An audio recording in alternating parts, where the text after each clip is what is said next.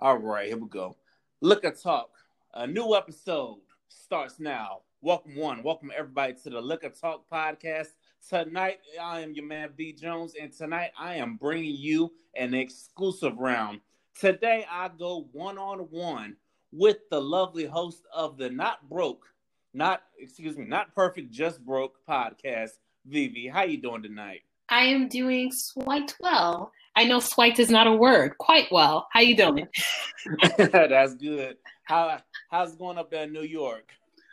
Um, it's okay. Um, it's a little bit tense with this coronavirus situation. You know, I feel like I'm gonna have to beat someone, punch someone in the mouth if they cough. But other than that, I'm doing fine. Uh, oh, hey, I'm need you not to be violent now, cause I, cause I had to go to work today, and then I find out, oh, there's there was an outbreak in the county. I'm like, fuck, and I got it, and I found this out as soon as I pull up. It is like ridiculous. And do you work for like the city or construction?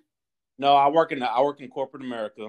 I work Oh, in the, um, yeah, so I'm working in the office setting, you know, the cubicles and stuff. So Okay, so Um, that probably wouldn't be as bad since you guys are in a closed setting. Opposed to me, I work for um, the state government, and like my primary job is to do meetings and business meetings. So therefore, if there's like some form of lockup, I may have to leave my job because the thing is, I can't do job fairs, and I'm not doing no business meetings with people. If there's like a coronavirus here, because I'm telling you, I'm punching someone in the face or I'm calling the cops on them if they start sneezing because the way my immune system is set up is weak. I feel you on that. I feel you on that. you bring that New York strength. I, I can hear it in your voice. You ready to knock somebody out? And baby, this health insurance thing, I'm I'm. I'm trying to really hold on to this immunity because I'm not trying to pay a hundred dollars for ibuprofen. So we gonna like quarantine ourselves into further notice. And if I have to take that L and lose my job, luckily I save at least seventy percent of my salary, then I'll do it. But I'm not gonna risk my I, I totally feel you on that. I'm, I'm right there with you. I'm taking immune, immunity system pills boost my immune system. I, I totally feel you on that, and that's why I, t- I see all the people with their wipes and stuff, with the hand sanitizers. I'm like, yeah, y'all better keep that shit stocked up. You know, I went into Walmart the other day, and all of the cleaning supplies were just empty. I'm like, damn, niggas are taking this shit seriously. but not the soap. See, that's where I have a problem. All right, if I see the hand sanitizers and the wipes and the toilet paper gone, I need to see some soap leaving. Because let me tell you something, I would rather someone wash their hands than for them to use sanitizer. Sanitizer is not supposed to be the primary use of cleaning. It's used as a substitution. And I wish people could understand that because I would be very scared if a doctor, after doing a surgery or checkup, uses Purell instead of washing his hands. I definitely agree with you on that because many people don't realize that while they buying up this stuff, it was meant for to be the um just as a supplement, not not the primary source. You know what I'm saying? Because because excuse me, that stuff actually can do harm to your skin long term if you keep using it Exactly. and stuff. And people forget that that the more you use Purell, the more it affects like the good bacteria in your hand.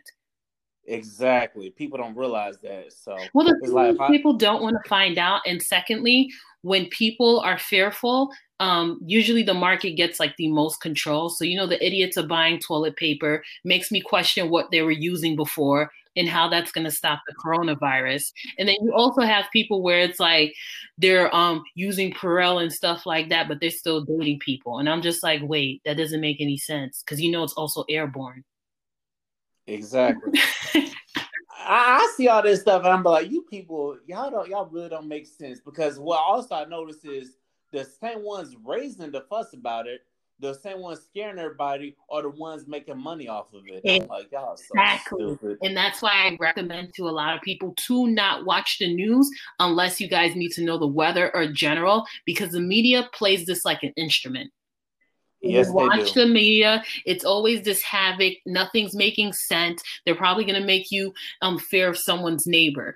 You only watch it for simple things, but other than that, do your research because I'm very concerned that coronavirus is going to affect my electricity because the thing is, at this time, people don't make sense. so somebody may be like, oh my God, oh my God, and shut out all the outlets because of fear. fear is the worst thing to have when there's like some form of illness. Everyone needs to calm down and be strategic and stop taking all that toilet paper. I may need that next month. For real. That that is so you hit the nail on the head. People need to do their homework for them damn selves and realize it's not it's only affecting a certain amount of people because I see other amounts of people it ain't really affecting them. Exactly. For my research, they say that smokers people who had prior um, respiratory problems, people that um, are more prone to get like colds and flus, people who are going through colds and flus, and people who've been in contact with someone with the coronavirus. So, out of all of for the chance for you to interact with someone who has a coronavirus, it's usually towards transportation, someone in your house, or working. So that decreases the chances. But people are not thinking. This is why um, I was telling someone, you're starting to hear fatalities, but you're not hearing anyone who's cured of the coronavirus. But there are people in America who've been cured, but they're not talking about that in the media. Yeah, because the media is doing like you said, they're playing on people's fears and that just so that way they can get that money out you, you know what I'm saying? It's crazy. But what do you think of all the events getting canceled, the flights being the prices for flights falling because of this virus? I'm like, wow.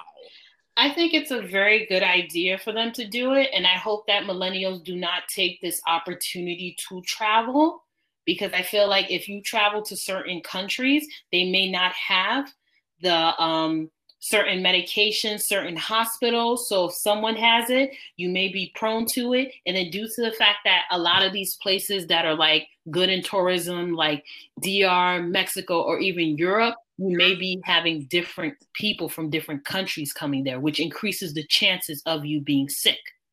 So I hope people are like thinking, and I hope that like there's some form of understanding. Like, don't risk your life because of like fifty dollar trip. Like, don't do that, fam.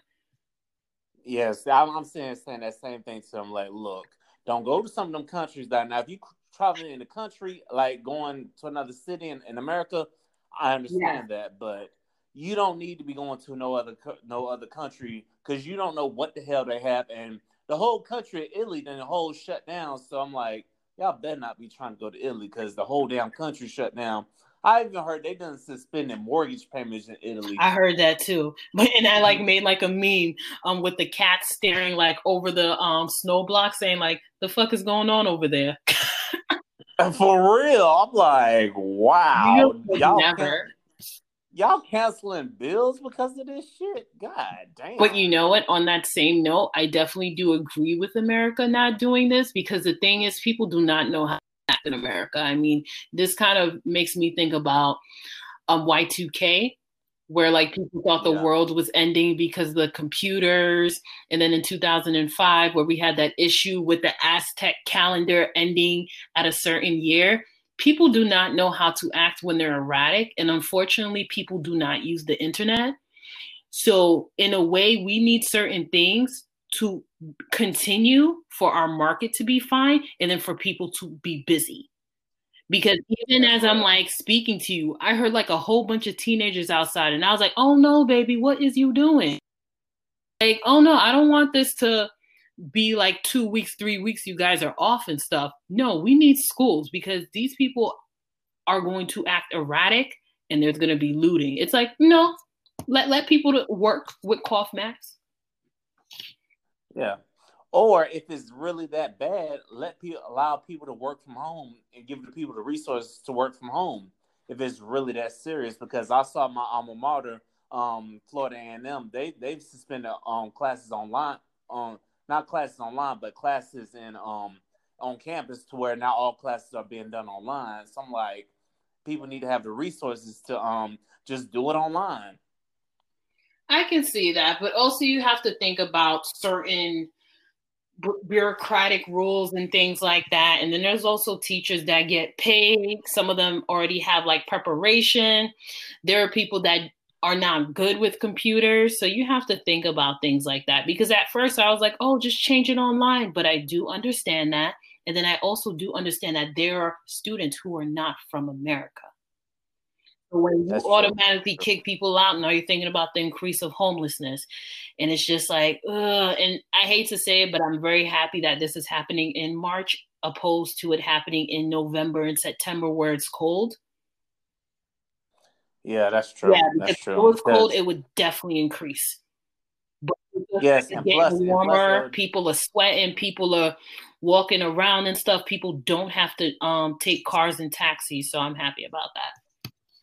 Yes, I definitely agree with that because also and also it's the holiday season that time from November December. You don't have mad people traveling, so right. that disease is more chances for you to get it. Well, we could spend all night talking about the damn coronavirus, but you know, we that's not why we here. We here to talk about your podcast and your journey and stuff. So let's get on here get into it, ladies and gentlemen. If you don't know by now, you are listening to Liquor Talk. Go ahead and subscribe if you haven't done so on Apple Podcasts Google Podcasts, iHeartRadio, Spotify, wherever you get your podcasts at. And let's go ahead and continue with my guest, Vivi. So tell me, Vivi, tell me a little bit about the not the Not Perfect Just Broke podcast. How did you come up with that concept? well, the Not Perfect Just Broke podcast is a podcast for the struggling millennial. I'm a solo host, and basically, the Not Perfect Just um Broke term came from my idea that a lot of people think that by someone being rich, it means that that person has more credibility than someone who's broke. And also that also we're taught within a capitalist society that if you don't if you cannot prove your knowledge in a monetary way, you have no value to yourself. So I started this podcast in September 2019 and so far it has just been increasing daily and I'm definitely planning to make this a business. So I'm definitely connecting with companies and corporations because not only do I want to make this a podcast for the struggling millennial, I want to work to create a foundation or create a platform for communities such as millennials my age and also kind of make a humorous perspective on the millennial generation because I'm tired of seeing people who are like in their 80s and their 50s speaking for the millennial generation. Yes. Yes, I definitely agree with you on that. It's like so many people want to relate, feel like they can relate because they're 50s and stuff because they've already been through it. No, just things are much different now. You know what I'm saying? So I definitely agree with you on that. So, what made you want to start this podcast back in September of 2019? Well, I thought about it while I was at work. And the thing is that ever since I've been young, people always told me that I have a radio personality and someone just needs to record my thoughts. Because whenever I told someone a story, they would just be like, yo, if you just do a show, it's going to be crazy. So as I was like bored in my job, I literally just said like not perfect, just broke. And I was just laughing to myself. And I was like, oh, that shit sound funny and I like drew the logo on a sticky paper and then I just started it.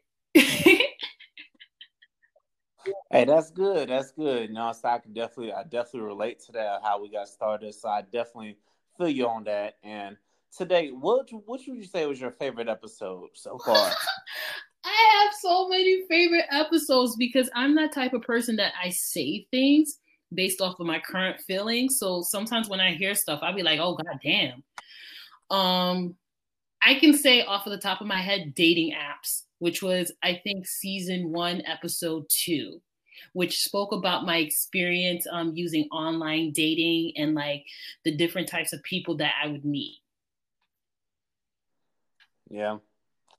Hey, don't hey, don't feel bad about the dating app thing because I'm down here in Florida. Sometimes I use one, I just be like, "What the fuck." So, so I feel you. I feel you on that pain. You know what I'm saying? So, what episode would you look back and you say, "Damn, I done came a long way from this episode"? I can say that there's one episode that I refuse to listen to because I'm going to get emotional because I kind of like spoke. I, it's like I listened to it and it's like I'm making it into existence. Is the first episode, which is called the manifestation, where I talk about my current situation and what I want to see from myself within a few months to a year. Wow, that's real right there. I, I definitely, I definitely feel like people need to manifest things and just speak them to existence and not and put the work in to make them things happen. I definitely feel you on that. So, what are some of the other podcasts you find yourself listening to besides your podcast and look. Okay, so I listen to my enemy, um, Raw and Uncut podcast, um, Akeem. Uh, I listen to my pallies at Off the Record podcast. I also listen to Cut Cut from the Cut podcast. And then who else? I listen to someone. Oh damn, I forgot. In the Brandon Thought in Casual Crumb. I listen to a lot of people. that's real. That's, that's because cool. I have that type of personality of where it's just like I need colorful thoughts. I just can't listen to someone that just gives me one topic, if that makes sense. Like I need different variations. I need someone who speaks about finance. I need someone that speaks in a male perspective. I need someone that talks about BDSM and like corporate and work inequality. You know what I'm saying? Because I feel like those are the type of things that kind of gives your mind the pleasure that it needs. Wow, that's real. Now, on your last episode, you mentioned something about about all the podcasts everywhere. So, do you feel like we get to a point where there's just too many podcasts, or is the variety good? I think that we're getting to the point where a lot of people are creating podcasts in which that they're not going to continue that is an issue, but also that is a compliment because what it's doing, it's increasing the notoriety for podcasts. So, as I said on my episode called Everyone Has a Podcast, I compared it to the YouTube increase, how YouTube began as something very small, something where, you know, people who didn't really want to talk or people that wanted to give mini tutorials did. But then after a while, they had like this huge YouTube surge where everybody and their mama wanted to create a video to get rich and to be acknowledged. Does that stop people from being millionaires? No. But what YouTube did, they basically created a monetary cap. This is where YouTube Red comes from, where instead of paying the individual with the video, some of them pay YouTube Red or automatically advertisements come there, even though they're not getting paid by that YouTuber. So there's going to be some form of limitation in the future, but the key to having an ongoing podcast is consistency and also substance. That's real. So what how have you managed to keep the consistency and substance with your podcast? I can say it's because one, I'm quirky. Two, um, I can say it has a lot to do with strategy. I'm always thinking of topics I, am a person that definitely speaks to myself in my mind because before this and before the current job that I hate that I'm working in, I used to be a writer for the Huffington Post. So I've always been a person that just like can randomly write 10 pages when I'm bored. So that's how I usually do it. And then like from there, wow. I'll like I will stop, like for example, I'll stop reading it and then within days, I will read it and I'll ask myself, would I even care to click on this? Mm. Wow, that's that's that's real. So tell me something that that you feel like nobody you said on your podcast that almost nobody agrees with you on. There's a few, but I don't know. The first one I can think about, which people are just like Jesus Christ, is that my vagina does not discriminate.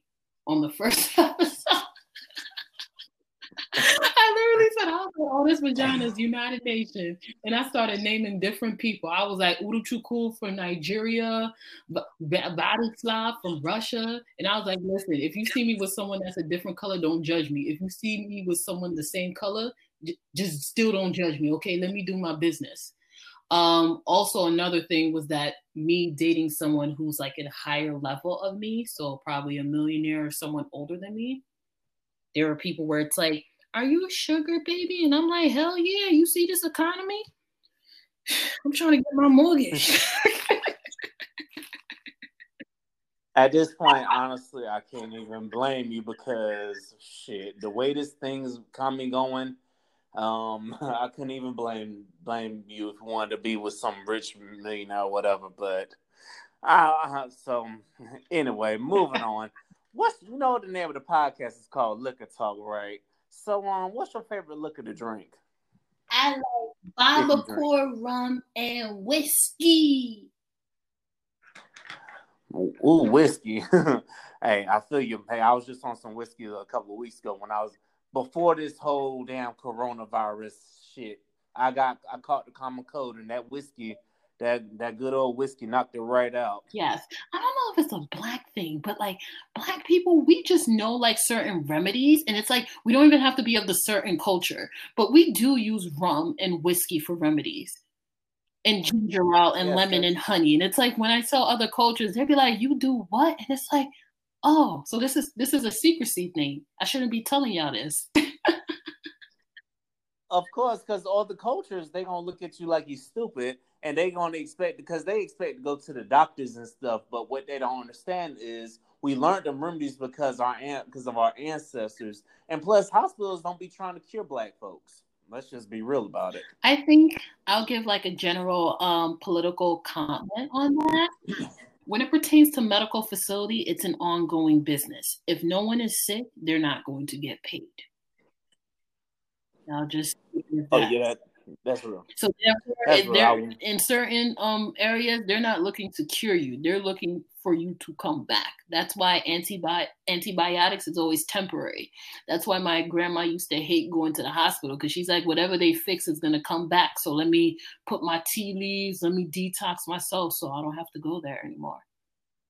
Yeah, and that's why, and honestly, that's why a lot of women don't understand why some of us brothers don't like to go to the doctors because it's like they're not gonna tell you everything that's wrong with you because we understand that sometimes they're gonna want to find something else wrong. Exactly. You, I, I I actually like compare it to a mechanic. like they're gonna fix the brake, but they're gonna fuck up the engine somehow, or your starter's gonna be messed up. You just be like, "Yo, I spent five hundred dollars. What's going on?" Right. That that's real. Um. So moving on back to you. Um tell me what do you see for the future um, when it comes to this podcast? I see myself making this a business in which i'm able to connect with um, corporations such as i'm going to say it a few of them sprite canada dry and um, BET um, I also see this as um, something in which I can speak to people on the political level when it pertains to speaking to millennials and how to communicate with people of a certain demographic.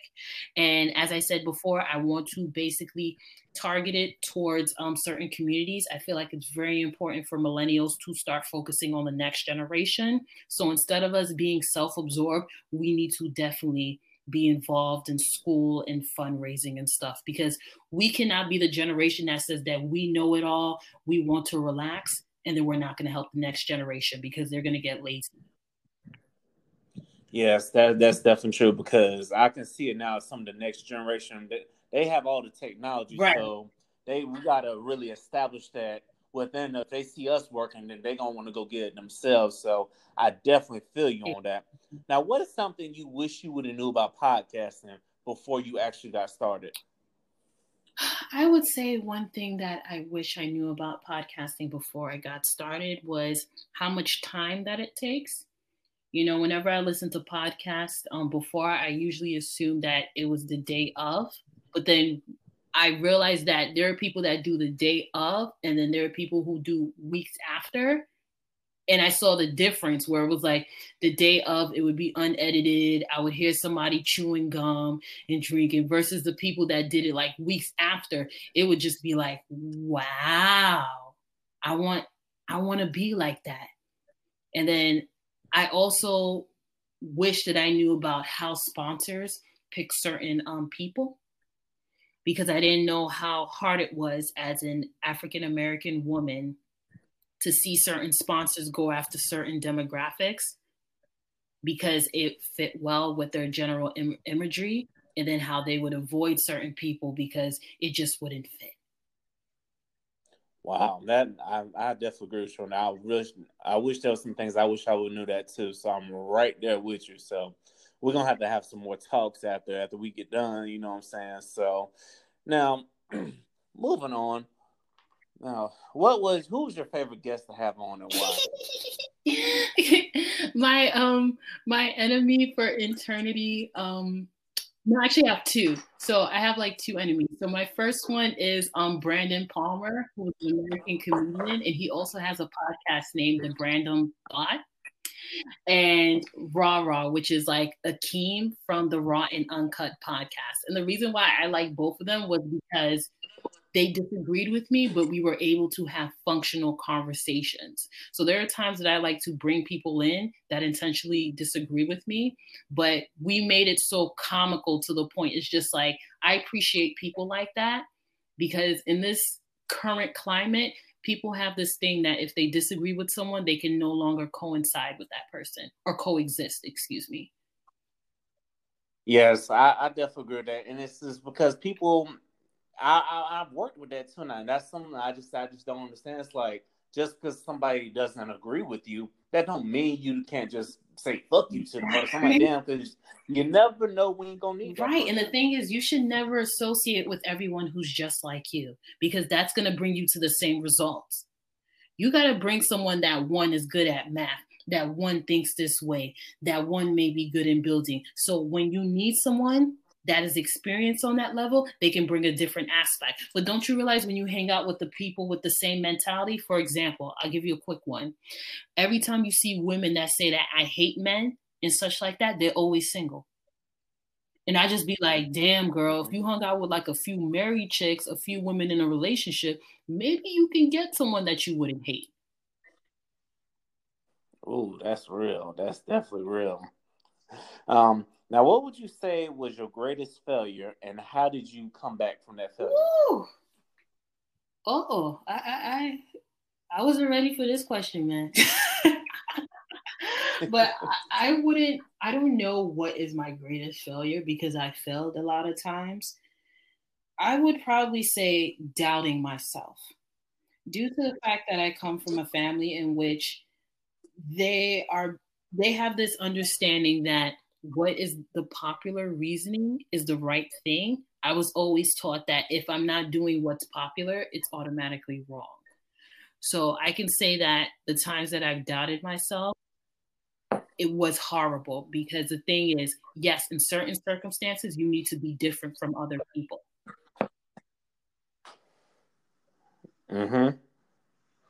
Um, I, I feel you on that. You know what I'm saying? Um, that that's that's weird that they want to have this thing where what's popular is on, but sometimes you got to be the leader. They don't they don't understand that sometimes you got to stand out from the crowd. There are times where you need to follow, and then there's times you have to lead.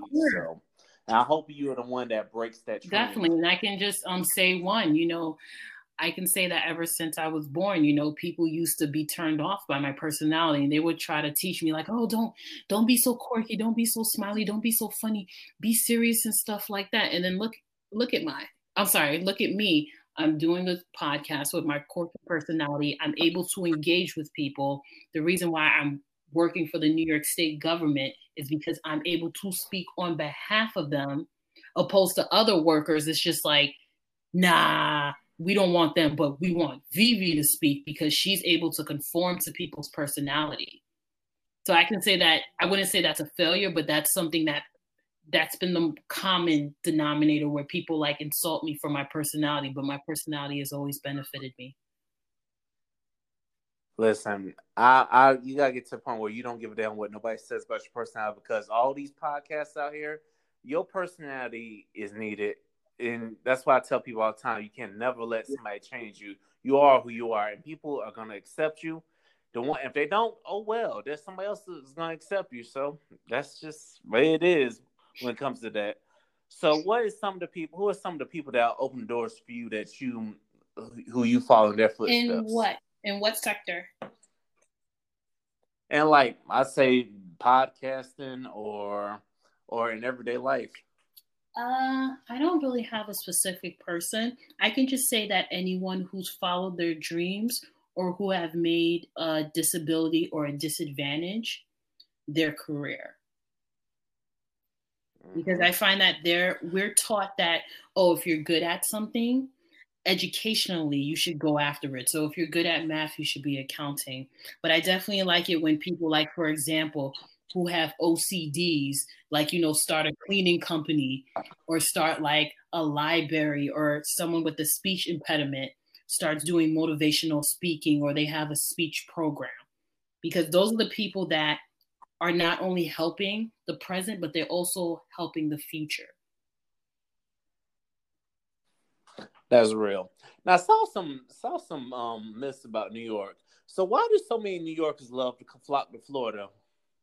I don't know. I I can't relate.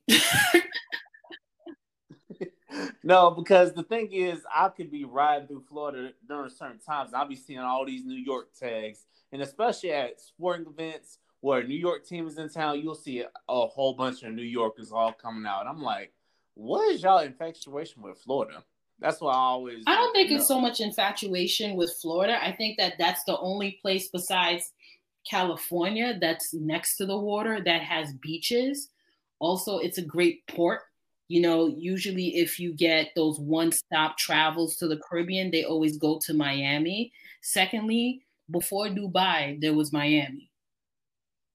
So one of the things that I've realized is that when people go to Miami, there's a lot of diversity. There's a lot of tropical people. Like the energy is always nice there.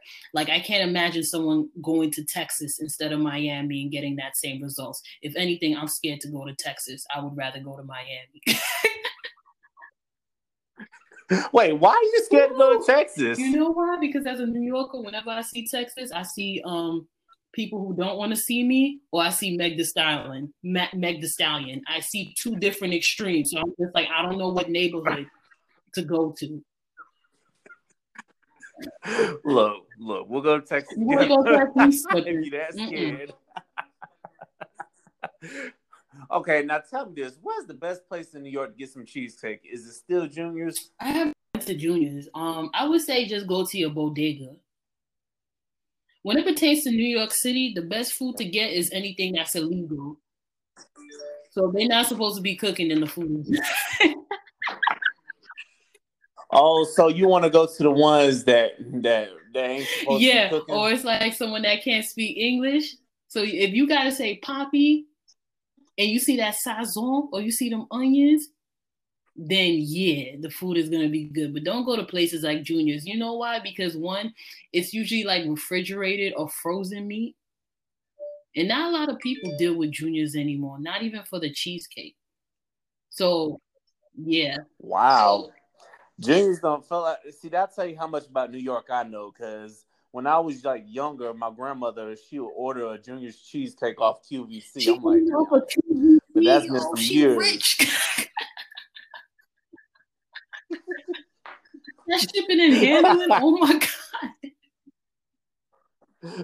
See, this was I, I think this was back early 2000s okay. when she was doing this, but so back when back when it was wasn't that expensive now, but I couldn't imagine ordering anything from Junior. It's not now. worth it. I don't see anybody like going crazy. Like the only time I hear people reference Junior is when they talk about making the band. But other than that, ain't nobody going to Junior's. yeah, I feel you on that. Now that I've covered a little bit about New York culture and a little bit what's going on, now we're gonna run some topics back from from our previous podcast. So we'll start with Liquor Talk. The last main thing we dealt with was traveling tips. Um, because I feel like we did show on traveling tips because everybody was like talking about traveling and there was some do's and don'ts of traveling. So what do you think? What are some do's and the don'ts of traveling? Well, the do's is make sure that you have an agenda whenever you travel. You should not just travel with this thinking of doing whatever because there's certain neighborhoods, there's certain culture aspects that you have to be mindful, and also curfews and gangs. Um, also, safety. Safety is always a priority for me. So I always make sure wherever I'm traveling, it's a place in which I'm going to get my Wi Fi. There's going to be a phone, there's some form of security. Um, I can say the don't is not everyone you speak to on vacation is your friend. And also, there should be no reason to why a stranger should be in your room or you should share an elevator with someone. Like, I was very much that person where it was like if a man was in the elevator with me or if he was talking to me, he can I would never go to my hotel until he left that whole area. Because the thing is there are people who go after women who are by themselves and also hotel workers who go after women who are by themselves. Wow, I now I've never put that much thought into, you know what I'm saying? Well, maybe because I'm a man, but hey, I've heard some countries they be doing some great crazy shit to men too, you know what I'm saying?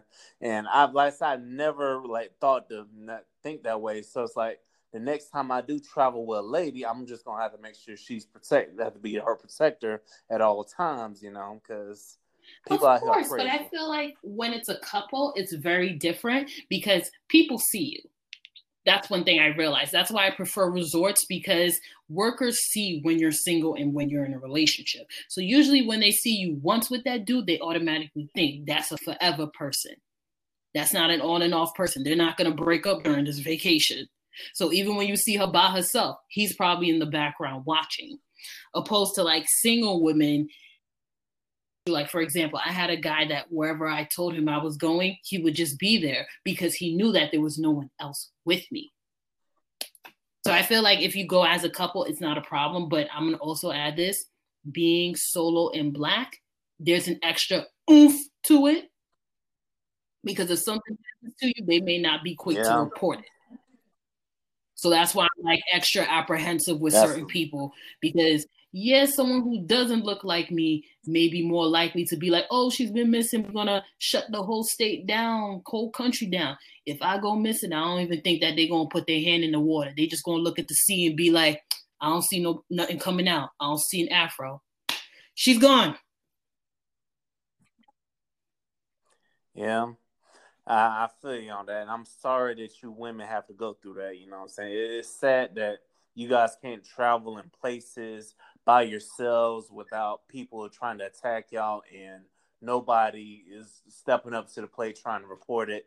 And I, I do think that's just, that's just pathetic that yeah. you guys have to go to go through that. So on your vacation, think back to your vacations. Where was your favorite place to travel? Your favorite I would vacation? say DR. Yeah. Yeah. And maybe because I'm Haitian, so they're next door. So me going to DR was literally just going to like a brother's house. Like they were like really cool. And they made great food. Really? Wow. wow. You know what I'm saying? Well, once all this coronavirus mess calms down, people take a trip to the Dominican Republic, ladies and gentlemen. So, do you think podcasting can be an alternative form of communication for millennials? Um, I would say Oh no, definitely is an alternative form of communication to millennials because we are on this age of like overly being in social media. So there are people who rather text their boyfriend, text their family members, and anyone that they're cool with on messaging opposed to phones. So that leads that lost yeah. thing. Because the thing is, when it pertains to humans, interaction is what keeps us sane. Even when people say that they're an introvert, they're always speaking to someone. It doesn't matter if they're speaking to themselves, they're speaking to someone. It's a normal thing. So with podcasting, podcasting, you're able to listen and converse with someone and shut it off when you're done. So it is actually therapeutic and it's actually a form of meditation. Yeah. I definitely agree. I can honestly say, like, once I've started started podcasting, it was just my way of just to distress and decompose. You know what I'm saying? And it's just I find therapeutic to get to know one another, and also the part about podcasting, like I get like to network with other people outside of my state because New York, I didn't now you're the first person I've done a show with from New York. I mean, I've done shows with people from Philly and Texas. Got some lined up in California I could say that podcasting is very therapeutic, and we all have our vices.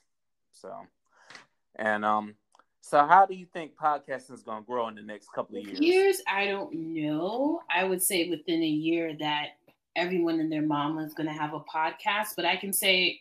Let me be real. Within six months, because within years everything can change. They can actually shut off podcasting or make it to visual podcasting where people do it YouTube and then also do voiceovers. I think within six months, you're going to see a lot of people who started podcasting give up because they think that as soon as they start podcasting, they're going to get money. And they underestimate yeah. the engagement. There are people, people that think that just a lot of followers, that means that they're going to have a lot of listeners. That is untrue. You can actually have 300 followers and have thousands of listeners. So there are people that don't want to do the analytics, the math, the engagement aspect. So people are going to be very discouraged within a few months. Listen, I'll I'll tell people all the time, don't you look at them numbers. Just work, focus on honing your craft because take a look at them numbers. They will humble you real numbers. quick. It's like, and sometimes it'll it'll humble some and it'll numbers discourage others. The podcast or the social the real media? ones, both the podcast and social media. both look on it. You yeah. should never be, you should never neglect that because when you neglect that, you neglect things that people are more willing to listen to versus what they're not. And then also, there are certain situations, such as mine. In January, I got podcast listeners currently now from Asia, Australia, France, London, and Haiti. So therefore, I'm mindful that there are people that speak a different language. So there are times that whenever I do my ads, I do it in three different languages. Or I'll get messages with people from Indonesia where it's just like, what's a simp? And I'm like, oh my God. now I'm like trying to explain to someone who knows English but doesn't know the urban aspects of life about simps. That is because I look at my stats. If you don't look at your stats, you're going to be talking to yourself. And I see that with certain podcasters where it's like they're digging their nose and they're speaking for 50 minutes and they're like, okay, I'm gonna make another one. It's just like, baby, them same them same 12 people are gonna listen to you each and every day, but it's not going to increase. Mm, that that's good. I didn't know that. Now you put me on game right there. I, I really honestly didn't know that. You know, because I was worried. I was just thinking about perfecting my craft and then going from there. But we like I said, we'll we'll have to talking because uh, we got um got definitely have yes. to network after this. You know what I'm saying? But we're gonna gonna move to some things that I recently talked about on Liquor Talk. What do you think of this cancel culture of everybody so quick to cancel somebody? Well, give me an example of someone who's been recently canceled. Now, I don't know any examples off the top of my head, but like, say somebody says something dumb on social media, automatically they just get canceled?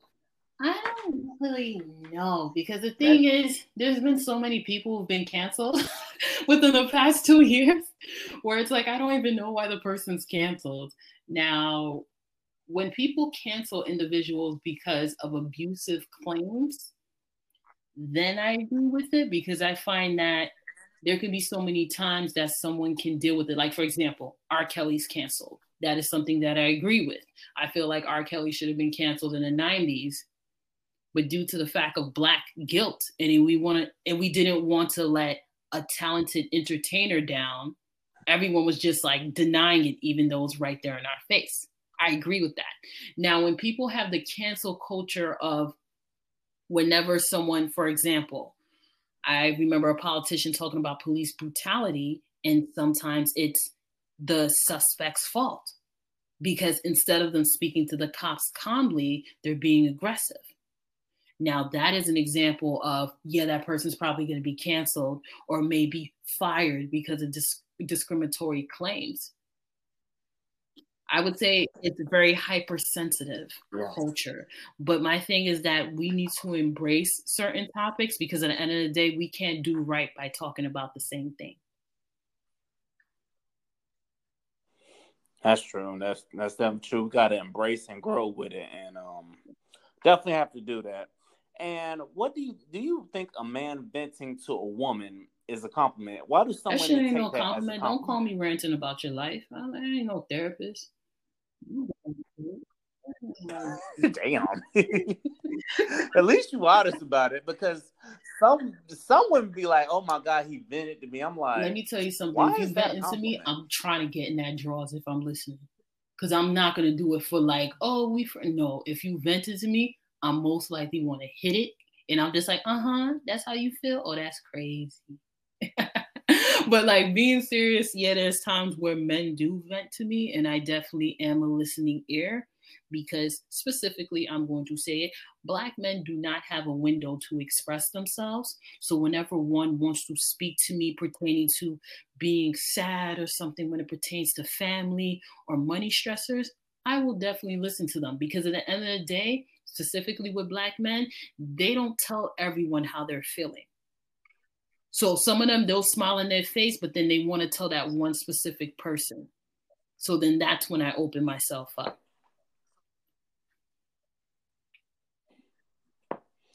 Man, you are so real for realizing that because some some women don't realize that, and then you get some that will that will use your vent would say something you vent about one day, they will use that as ammunition. And I call that toxic femininity because I've never done that with a guy whenever a guy tells me something, like for example, someone told me that they had an issue with their father or they have a trigger, I'm not gonna milk that. That's that's something where I think is traumatizing to someone. Yeah, I definitely agree with that. You know what I'm saying? You can't go back to what something something that's traumatizing. Um, I hope you guys are enjoying this talk, ladies and gentlemen. This is the Liquor Talk exclusive round where the boss man V goes one on one with a guest. And today our guest is coming from the great state of New York. Vivi, like I said, I want to thank you for coming through, um, coming through and having me on. And um, what do you think of the state of dating, the dating as the the culture of dating right now? Dating is for the matter of convenience. Now, I think the state of dating is just going downhill from here because instead of people trying to get to know people, they are more focused on what the person can do for them. This is why you're starting to hear men say this test drive, where it's like they have to test drive test drive a woman before they romance them, or she doesn't even earn a dinner, and vice versa with a woman. So I think it's one of those things where, in my advice, people need to stop dating apps because I feel like dating apps is making everything very much toxic and convenient. And then also dating apps is kind of like a form of social media where people can fake their appearances. And i think people need to start speaking to people in public old school because the majority of people i met eh, dating online something was mentally wrong with them and it would be scary because these people would be ceos or professionals and i'm just like you're yelling at me because i ordered the steak or i didn't kiss you or like you dropped me off at the train station because I didn't want to have sex with you. Like it is crazy the people I've encountered where I was just like, oh no, baby, something's wrong with you. Damn. You might need you a man from down south because that's that's just crazy. I'm I'm I'm listening to you talk about it. I'm like, damn, that is just crazy because I've never had the experience where I've expected something out of a date. You know what I'm saying? I'm just like, I just expect good time, get to know somebody, and if it goes, if it goes well, great, and if not, definitely. Oh well. And the difference between, um, but like I would say, the East Coast and when it pertains to the South, New York City, it's a very fast pace type of environment. So the number one thing is a lot of people are dealing with stress here that's why, like, whenever you go to New York City, people have that kind of funny thing where it's like, oh, it's the New York attitude. It's because a lot of people are stressed. We're dealing with traffic, and to keep ourselves sane, we tend to ignore certain things. So we can have a homeless person peeing right in front of us, and we just gonna look down listening to our headphones because we still need to take the train to go home. So I feel like when that translates to dating, you tend to be like, all right, hurry up and get to the point. opposed to the South, I'm sure the South it may have its you know their disadvantages, but I'm 100% sure it's more calmer. I mean, when I went to Florida or when I went to Arizona, the number one thing that people kept on telling me is that why are you walking so fast? And I'm like, cause I gotta go.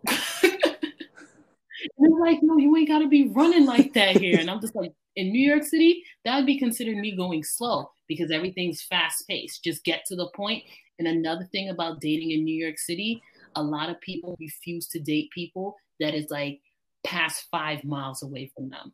So if you live in Long Island in Manhattan, it's most likely not going to work out because people are too lazy to travel. Damn, that's crazy because Because I've dated people that stayed 30 and 40 minutes away, but exactly. a, a lot of people don't have cars in New York with, City. So I can yeah, don't. And the reason that a lot of people don't have cars is because it's so expensive to have one in New York, and it's where it's just geared to. You're better off just taking the subway. It's not expensive to have it. It's just expensive for parking. We have something called alternate parking side, so you would have to switch sides or switch blocks, and then if you don't, you get a hundred and fifty dollar ticket. And then also, it's actually faster for you to take a train and buses. So even though I do have a car, the reason why I have it is because I live in the suburbs. Oh, got you, got you, got you.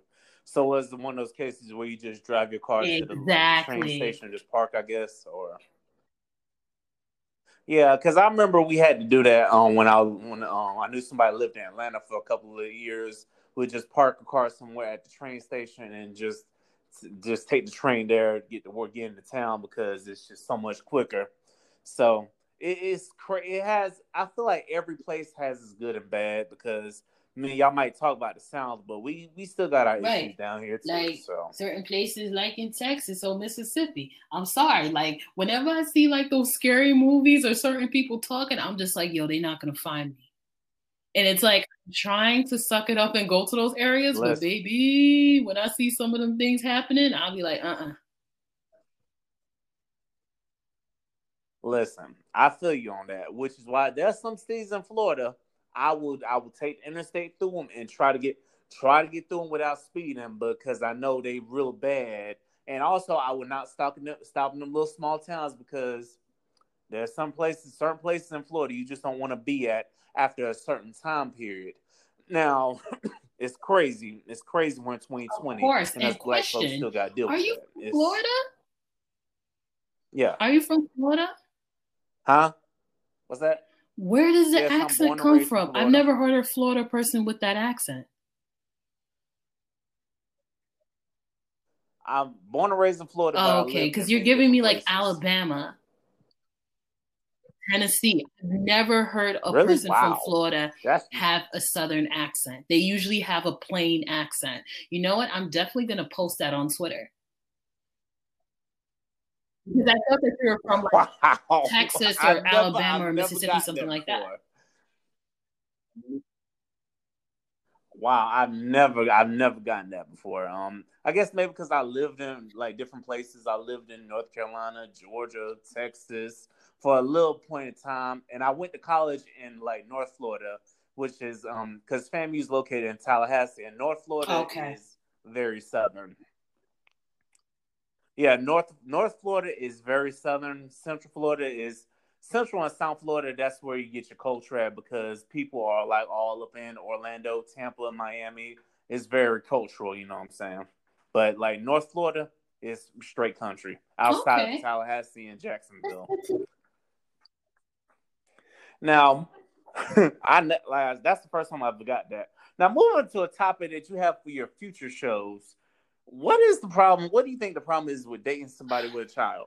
I don't think there is specifically an issue with dating someone with a child. I just think one of the things that you are going to have to encounter when you're dating with someone with a child is that child's parent, which is the mother, their family, and then two, you having to be a substitute parent.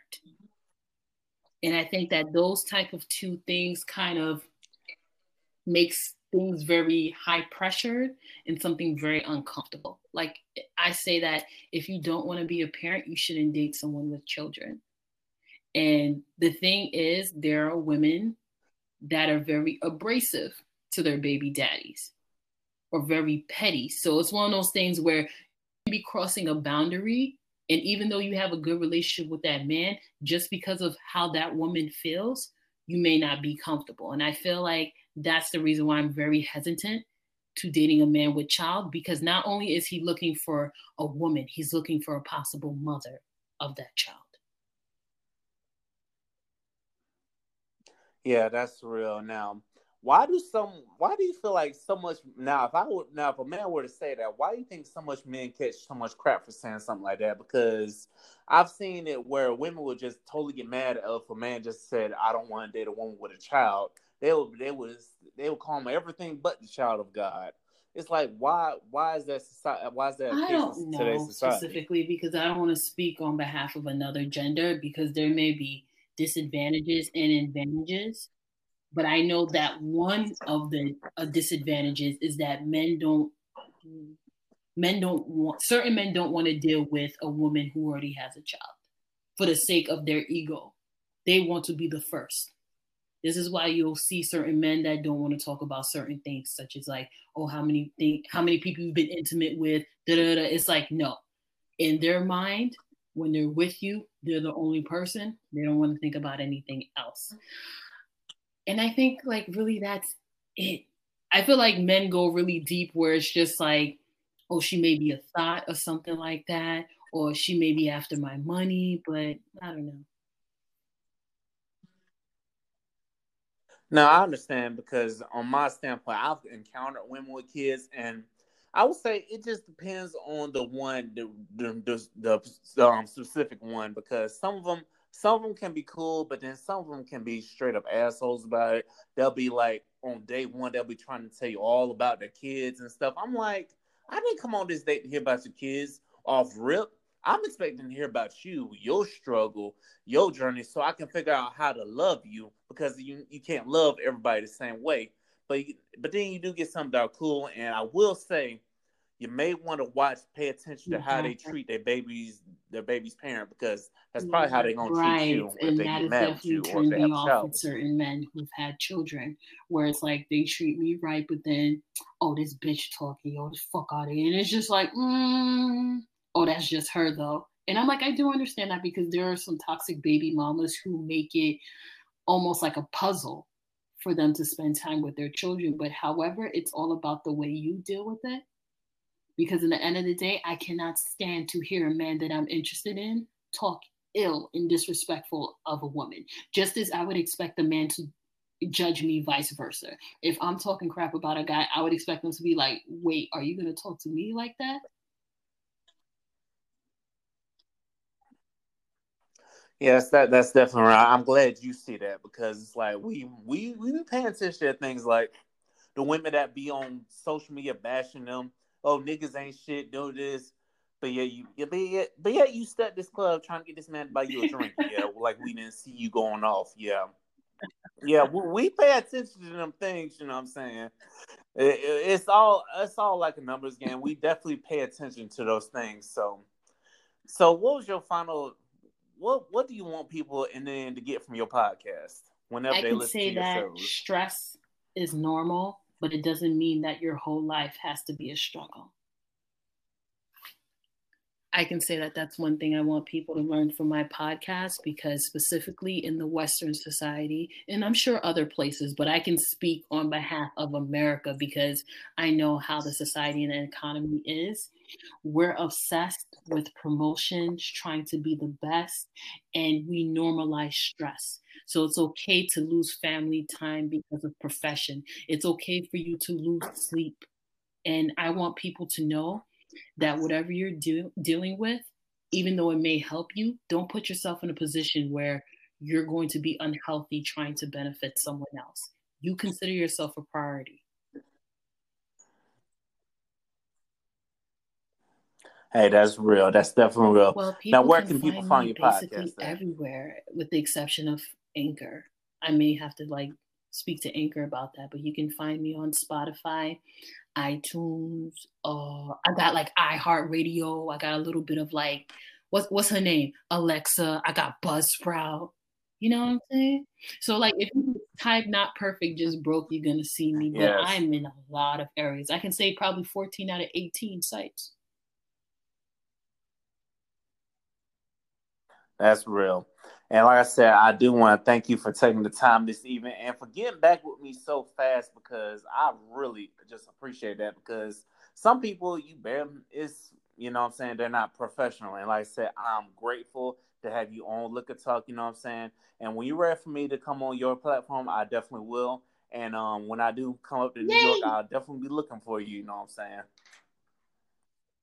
Mm-hmm. Thank you all. Thank you all for listening. This has been the Liquor Talk podcast. This has been the exclusive round. For any feedback, just holler at us. Liquor Talk podcast on Instagram.